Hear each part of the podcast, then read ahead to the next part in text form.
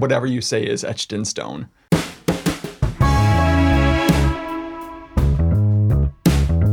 Or at least when I was doing the little research that I did. Do you agree? I do. We have to be able to hear you. okay, this could go really bad or really good. I am I am unconcerned.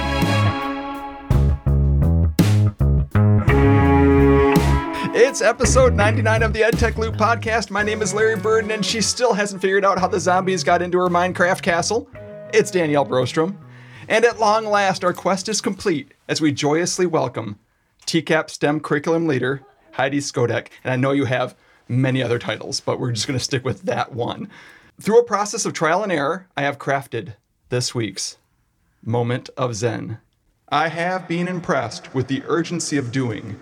Knowing is not enough. We must apply. Being willing is not enough. We must do. Little Leonardo da Vinci for you there. We've eliminated all the unnecessary ingredients so we could truly appreciate the flavor of this week's meat of the show Hour of Code. So every year, somehow, when we do these podcasts, we make mention of the Hour of Code. We kind of, this is a really cool thing. We should get involved. And after the podcast where we've mentioned it, we go, next year, we need to have somebody on to discuss this before the Hour of Code so that we can get more people involved. So this year, we have the person that knows it all. Definitely not the case. Definitely not the case. Nobody can know it I was talking about Danielle. Perfect. No. Perfect. No. We can dive right in though. All right, dive right All in. right. I know you have a bunch of questions, and I I'm going to throw a lot. Of, I was mentioning to Danielle before the podcast that this is um, I'm looking for some marketing materials here because I have a daughter that's about ready to go off into college, who's a maker but doesn't really realize that she's a maker, and I've been trying for years to get her involved, a little bit more involved in, and we were discussing this earlier, computer sciences, computer programming, STEM, coding, whatever we want to call it. So I'm going to use all these materials, all the things that we're getting today on her. So That- that's perfect. You have the sleeper makers are the best. They don't realize they like STEM and computer science until they've actually um, gone and done job experiences or job shadows with other people to realize what they actually love to do is create and make and in the space called really STEM. So why why are colleges and businesses, the workforce, why are we pushing kids to do STEM? Why are they looking for kids that are interested in STEM? There's a long answer and a short answer, answer to that. The short answer really is that the jobs of the future really are going to be related to computer science and science, technology, engineering, and math, and how those you bring together to actually develop careers based on those things. So, computer scientist is one area that is a big push right now. They talk about at code.org, they talk about um, the different areas and careers that you can go into related to STEM. So again, huge researcher, me, not really. It seems like there is a, a, a giant gap in what industries need, what our job force, what, what is needed in the job force, and what we are actually um, preparing kids for. How are we setting up kids, you know, through the hour of code and through our programming in our classrooms? How are we setting kids up to be introduced to coding or computer science? Well, I think we have a lot of work to do. We certainly aren't where we need to be K through 12 and and it's a difficult task because you're really thinking about things and jobs of the future that don't exist yet. So that's that's a big hurdle to overcome, but getting students exposed at the earliest age, kindergarten, first grade, second grade, you know, that's where it all starts. And uh, jobs of the future. Um, if you're at all in tune with things that are happening in Traverse City, there's uh, you know a group called TC Connect, which is now joined up with the um, Chamber of Commerce um, to talk about where the jobs are going to be in the future in Traverse City. And their goal really is to bring high tech jobs back to Traverse City so our boomerang students or kids, right, who go off to college and get or have education in the area of computer science, programming, anything STEM, when they come back, they have jobs. And so they recognize the need, our local need, for building that capacity in our students, and it has to start in K through 12. So, how do we build that capacity at a young age? Which means building capacity of the teachers to recognize the importance of um, implementing some STEM based activities and computer science activities in the classroom starting in kindergarten. Do you think it's a do you think it's a hard sell or do you think it's an easy sell? Like when you go out and talk to teachers about um, this, the new kinds of skills that our students need, do you are teachers nodding and being like, "Yeah, let let's do it, let's go," or do they have some hesitations? Can you talk about that? I don't think I've run into anybody who has said, "Do we really need that?" That's crazy. You know, that's crazy. yes, exactly. But I do run into apprehension because when I mean we're going to talk about really um, you know hour of code, I do run into some pushback in I don't know how to code. How can I teach my kid? I have no experience at all in computer science or coding. How how am I going to be able to teach that to my students? And so that's really what the conversation. That's where you get pushback from is how can I do it? I've never done it myself. Because as a teacher, you always want to be the expert in the room. Well, those days are kind of gone. You have to be sometimes learning with the students on new ideas and especially related to computer science. I have a weird question, and this is this kind of came to me right before the podcast. It's odd because when I was in high school a millennia ago, um, there was a computer programming class. We had to take computer programming. It was just it was one of those things. We think this is going to be important, so we learned how to like you know do the if and then type of statements, and it was really really basic.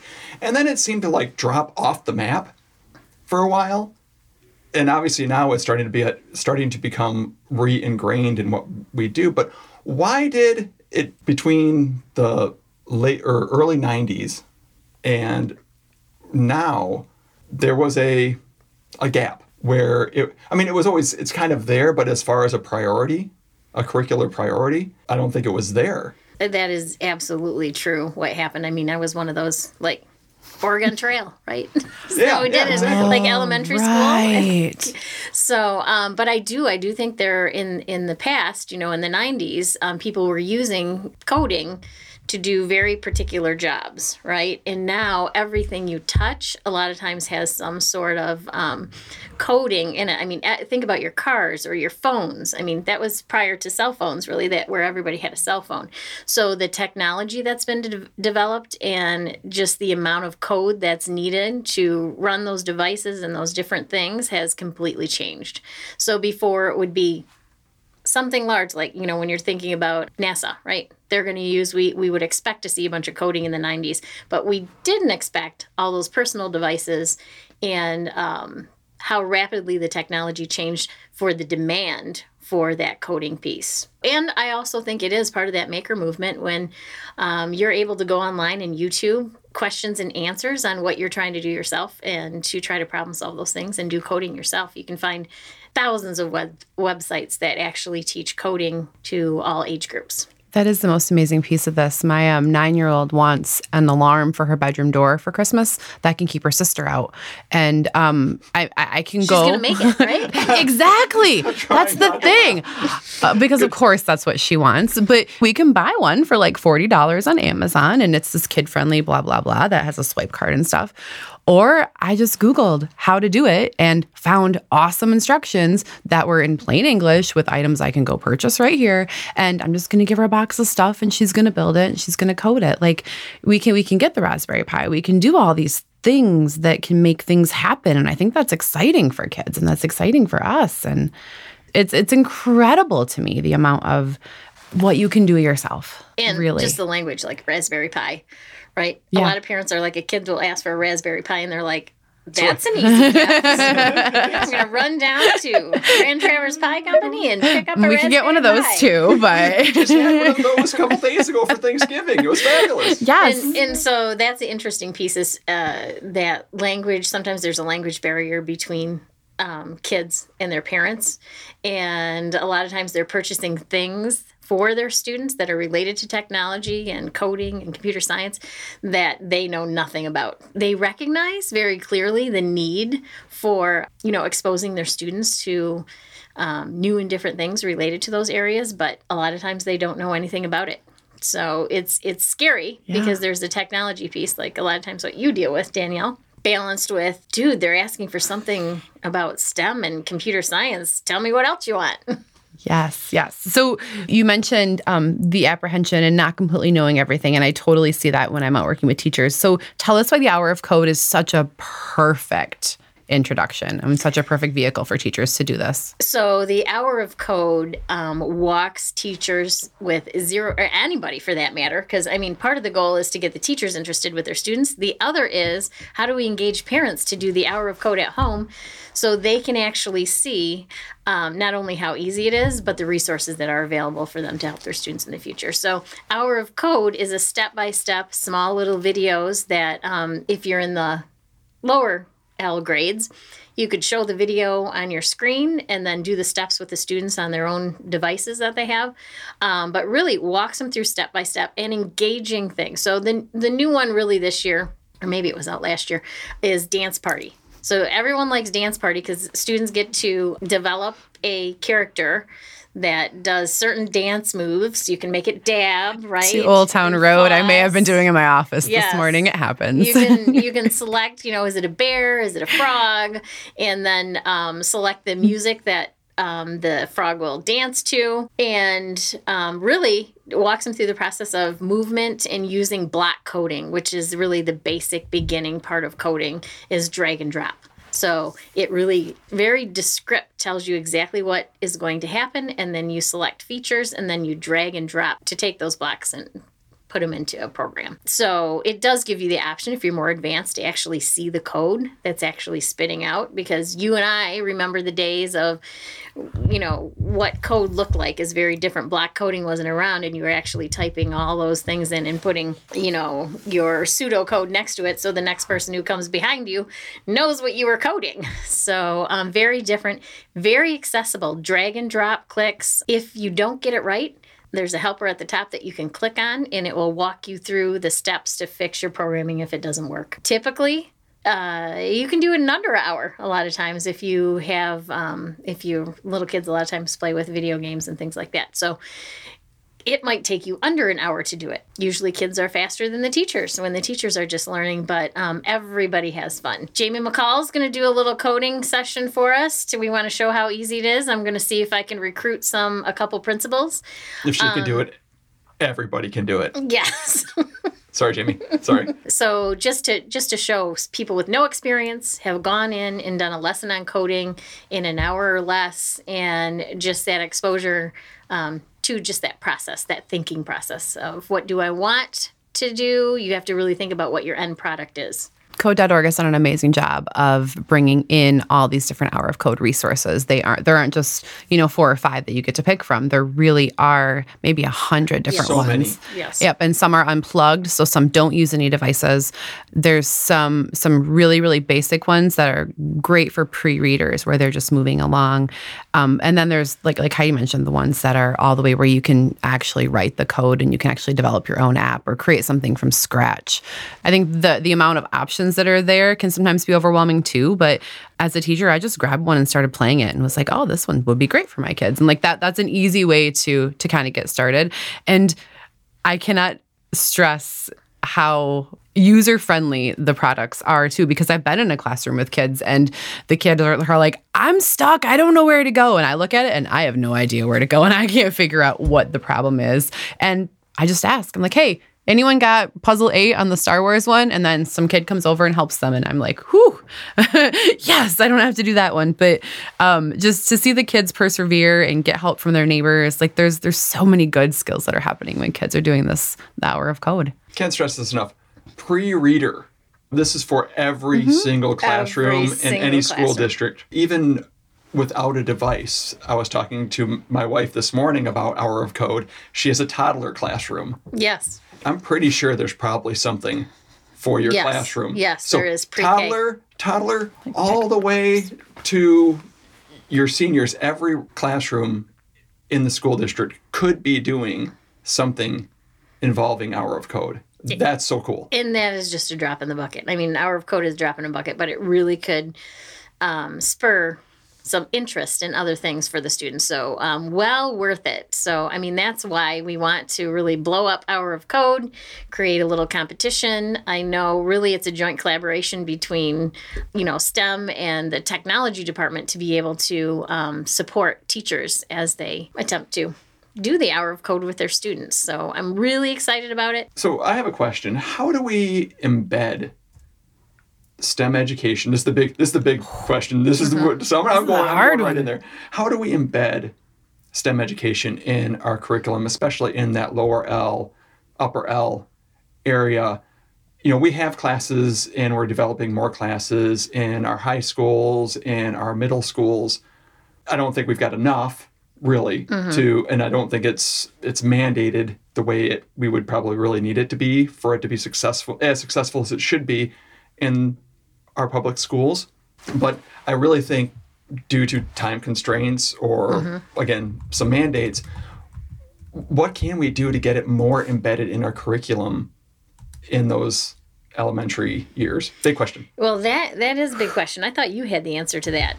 so, Way above my pay grade. We Promised you're not difficult questions, Larry. so um, that actually is an excellent question. It's one that we have struggled with for a long time because of the time constraints, especially elementary. So, one of the biggest things that came into play was um, if we're we're talking about our math and ELA, there's a little bit of a hierarchy to you know core curriculum. So a lot of times ELA and math gets the majority of the time that teachers spend, and then science and social studies. And um, the question is, is where does STEM fit in? Because STEM stands for science, technology, engineering, and math, and it's not those individually; it's the collaboration of all together, right? So where do we find places in the curriculum that already exist? where we can make sure that we're identifying and um, emphasizing those STEM activities that are taking place. It's really project based, hands on learning and the integration of all of that together.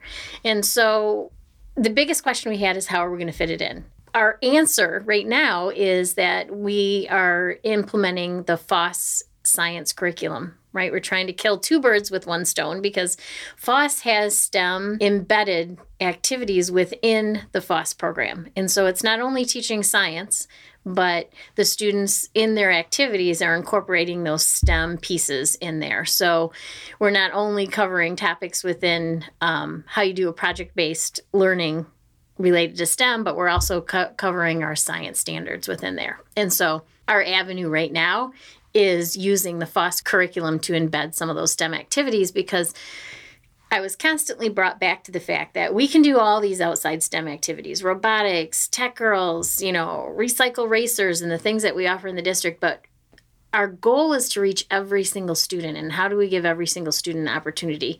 Science in FOSS was the solution because it actually embedded it and we could use it all at the same time. Really, that was the passion. How can we include it where a kid's going to see it every day. So right now we have it rolled into fourth and fifth grade. Third try, we'll get it rolled into the FOSS science curriculum into third grade. So we'll have third, fourth, and fifth grade with um, FOSS science and embedded STEM curriculum within those uh, units of study for the students. So not a full fix yet, but at least we know that we're at least getting it to every student in um, third, fourth, and fifth grade.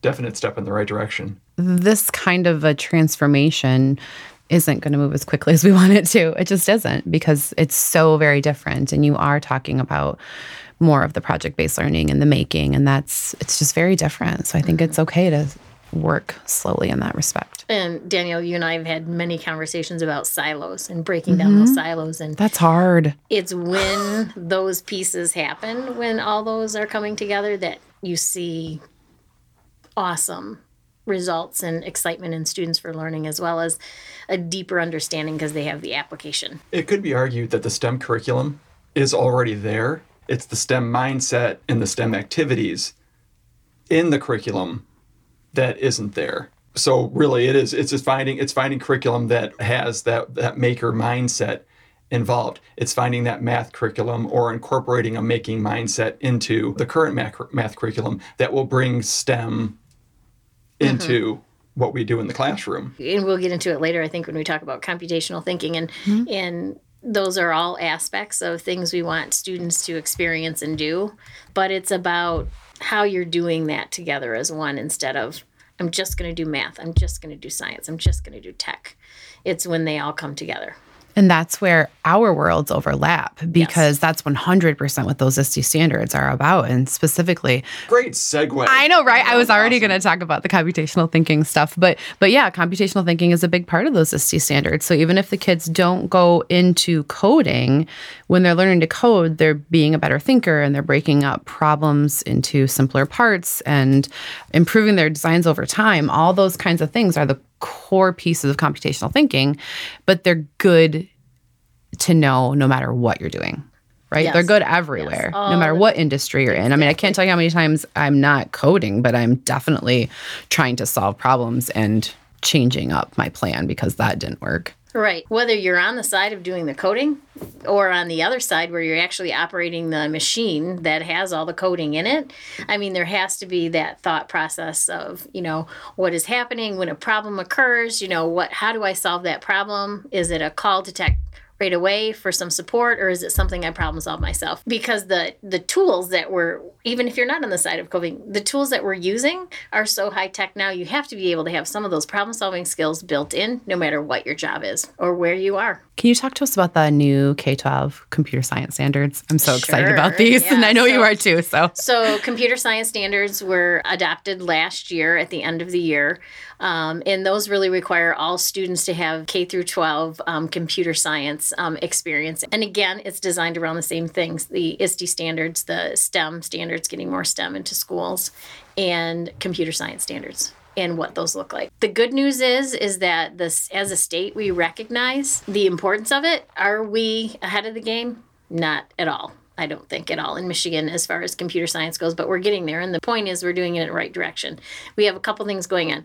I went to a computer science summit in um, Arkansas, believe it or not. So to myself, I said, Really? There's a lot of computer science going on in Arkansas? go check it out. yeah, go check it out. So I went and and it really was a summit from all the governors throughout the United States that were there and talked about what programs they were implementing and what kind of funding they had behind the support. And Hattie was there to um, talk to us, had a good chat with him, and I was really interested in how far ahead Arkansas was, um, South Carolina was in their implementation of computer science standards. But one of the things that was critical was the piece that number one, you had adopted standards in your state, and the second piece is that they had somebody leading it at the state level.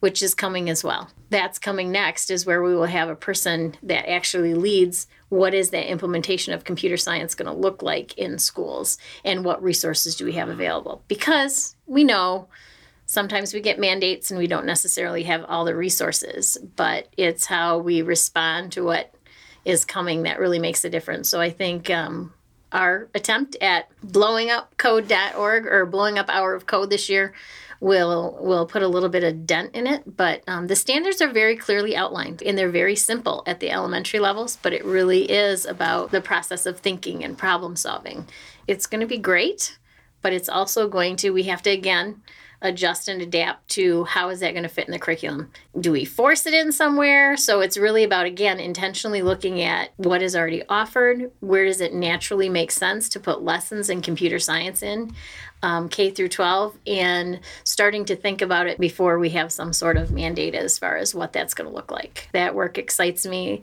um, simply because it's good for kids and you're looking for ways to give them more exposure And Heidi, I have to say too, I'm so excited to see the digital citizenship portions and cybersecurity written into those um, K 12 computer science standards. Because even in, I'm looking at the lower elementary standards right now, and they're talking about networks and the internet, explain what passwords are and why we use them and why we have to use strong passwords to protect our devices. Like, yes. And then um, there's under impacts of computing, work respectfully and responsibly with others online, keep login information private, log off devices appropriately. Like all those things we talk about in the digital citizenship realm, I'm seeing embedded in these standards too, which is beautiful. Mm-hmm. I mean, that becomes just a way we do business. If you're going to teach computer science, you probably should teach how to, or teach the, our students how to do it appropriately.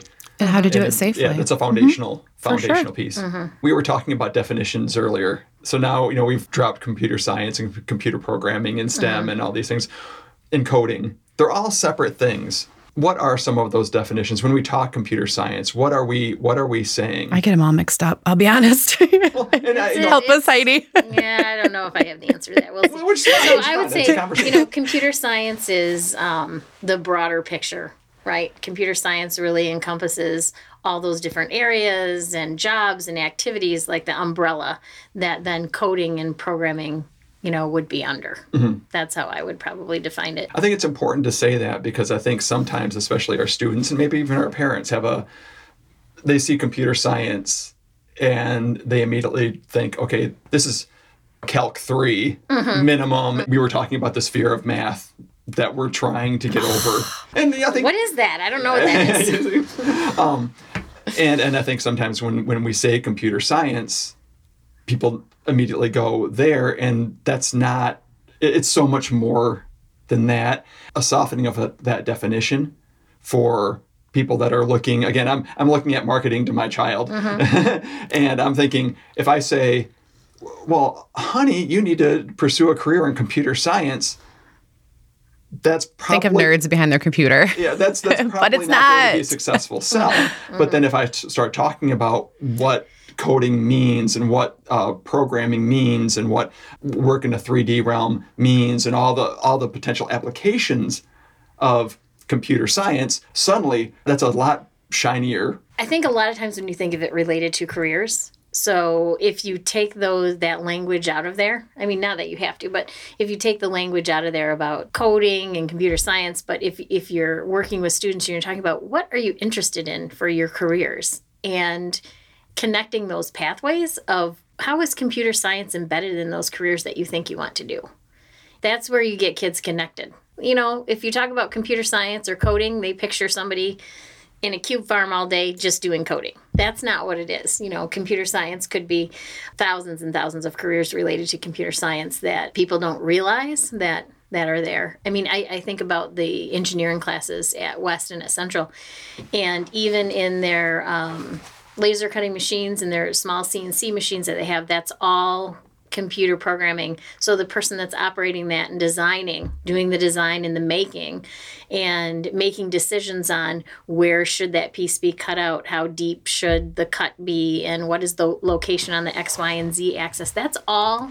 That's all related to computer science and coding. So I think when you have it in the conversations of careers and then talk about how those computer science principles are linked to those, then that kind of breaks down a few barriers than the picture of somebody sitting in a cube farm coding. I think the more we can lean on their passions too, and then help show them how, how they can connect. Um, again, I think of my own child who her passions are animals and taking things apart and creating things.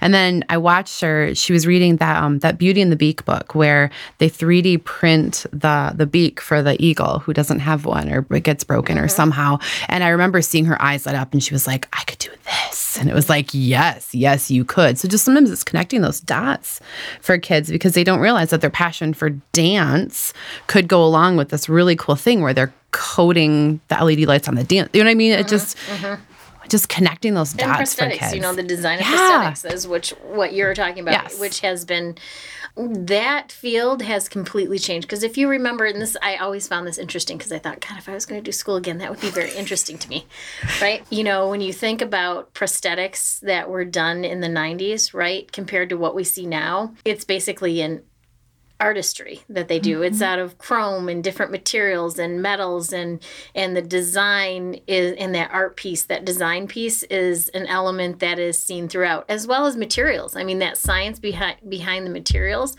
that they're choosing. I mean, if you're running in the Paralympics, we see um, the different things that they use there, but just that change in it's not only functional but it's aesthetically pleasing and you're making decisions on materials and design so um, that area was always of interest to me because um, that has changed so rapidly lately There's your A, Larry. Well, and I was your going to A bring in that up. STEAM. So, so what subjects? This is in on, on code.org. Their little uh, marketing uh, slideshow had a slide. What subjects do students like a lot in high school? Not surprisingly, um, the highest was um, art and design. Second was performing arts. Third, computer science and engineering. Now, I would argue art and design right now is computer science. If you're going to get into the field of art and Mm-hmm. The- design, yes. well, not even behind. I mean, if you're doing, um, and certainly in performing arts, if you're doing anything in in theater in the background or in film in the background, you're going to do 3D modeling. Mm-hmm. You, you're, going to. It's all programming now. It's all computer science. It's all understanding those processes. If you're in computer gaming and doing the art for that, 3D modeling, 3D rendering, art and design and performing arts, just wrap that into the computer sciences. Really. It doesn't sound as sexy. Yes, and, and even in architecture, the flip time and the expectation of time to get a set of plans done and do that modeling, that visualization modeling, completely changed. You know, you used to have weeks in between, and now the expectation, because we have all these tools because of computer science, um, that we're able to use and do projects more quickly, right? So now we're spending our money on technology and our time is decreasing, but the expectation is increasing of what the expectations are. Same thing in theater arts when you're designing those uh, stagecraft and the Oh, those theater design. they- those they sets are now. done all ahead of time, including like how they're going to work. So those movable pieces, like what do those gears look like, and how is that rotating? So more time is spent on the pre-planning than it is on actually the design construct building. So that is all done ahead of time in the design process. That's amazing. Heidi, are we still seeing a gap in the amount of girls and minorities that are going into STEM fields and doing coding, or is that kind of changing, do you think? It is changing. We're doing better, but we're still not there yet. Females and minorities in general, you know, to increase enrollment and excitement about going into those fields is super important. To have those diverse conversations with different people at the table is super important. So the more we can um, help students or guide them in that direction, you know, you don't want to force somebody, you know, to do it, but certainly you have to make sure that they had an opportunity to make that choice. For sure. An educated choice. Yes. And girls will typically look at coding in different ways too. Like, isn't it true that they'll try to fix a problem or try to um, create something that will make a difference? Like, that's kind of what usually brings girls to the table. We need those kinds of of students. And I love what you're doing with Tech Girls. Can you talk about Tech Girls real quick? Because I think that's a, such a cool thing that we're doing in our region. Tech Girls, um, I actually started a group when I was in Farmington, but we started a group up here at Central in 2016. And their mission really is to increase awareness for um, females and minorities in anything related to STEM. And they won a, um, a grant last year to allow them to expand to West Senior High. They reached out to Elk Rapids and did a lesson with a second grade class. Within the community, they volunteer at a senior citizen center, helping them with their technology. Um, they've done recycle racers with our kids at Eastern and then throughout the district last year.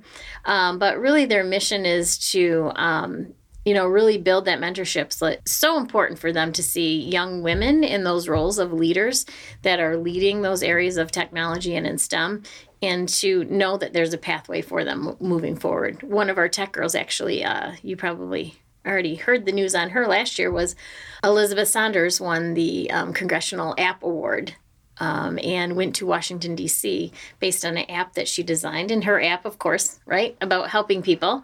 So hers was the CalcuSaver, and you can actually download it online and looks like a calculator. But if you're in a dangerous situation, you can punch in your numbers, looks like a calculator, and it will send a message to your person to say, you know, come and pick me up. Has a location sensor on it, you know, so they know where to pick you up and to call you back to get you out of that situation that you feel is uncomfortable or dangerous. So kudos to It's amazing. our tech girl. So we're still working to expand that. I mean, the goal would be lovely to have it at every school in the district, but slow growth there, but we're working on it.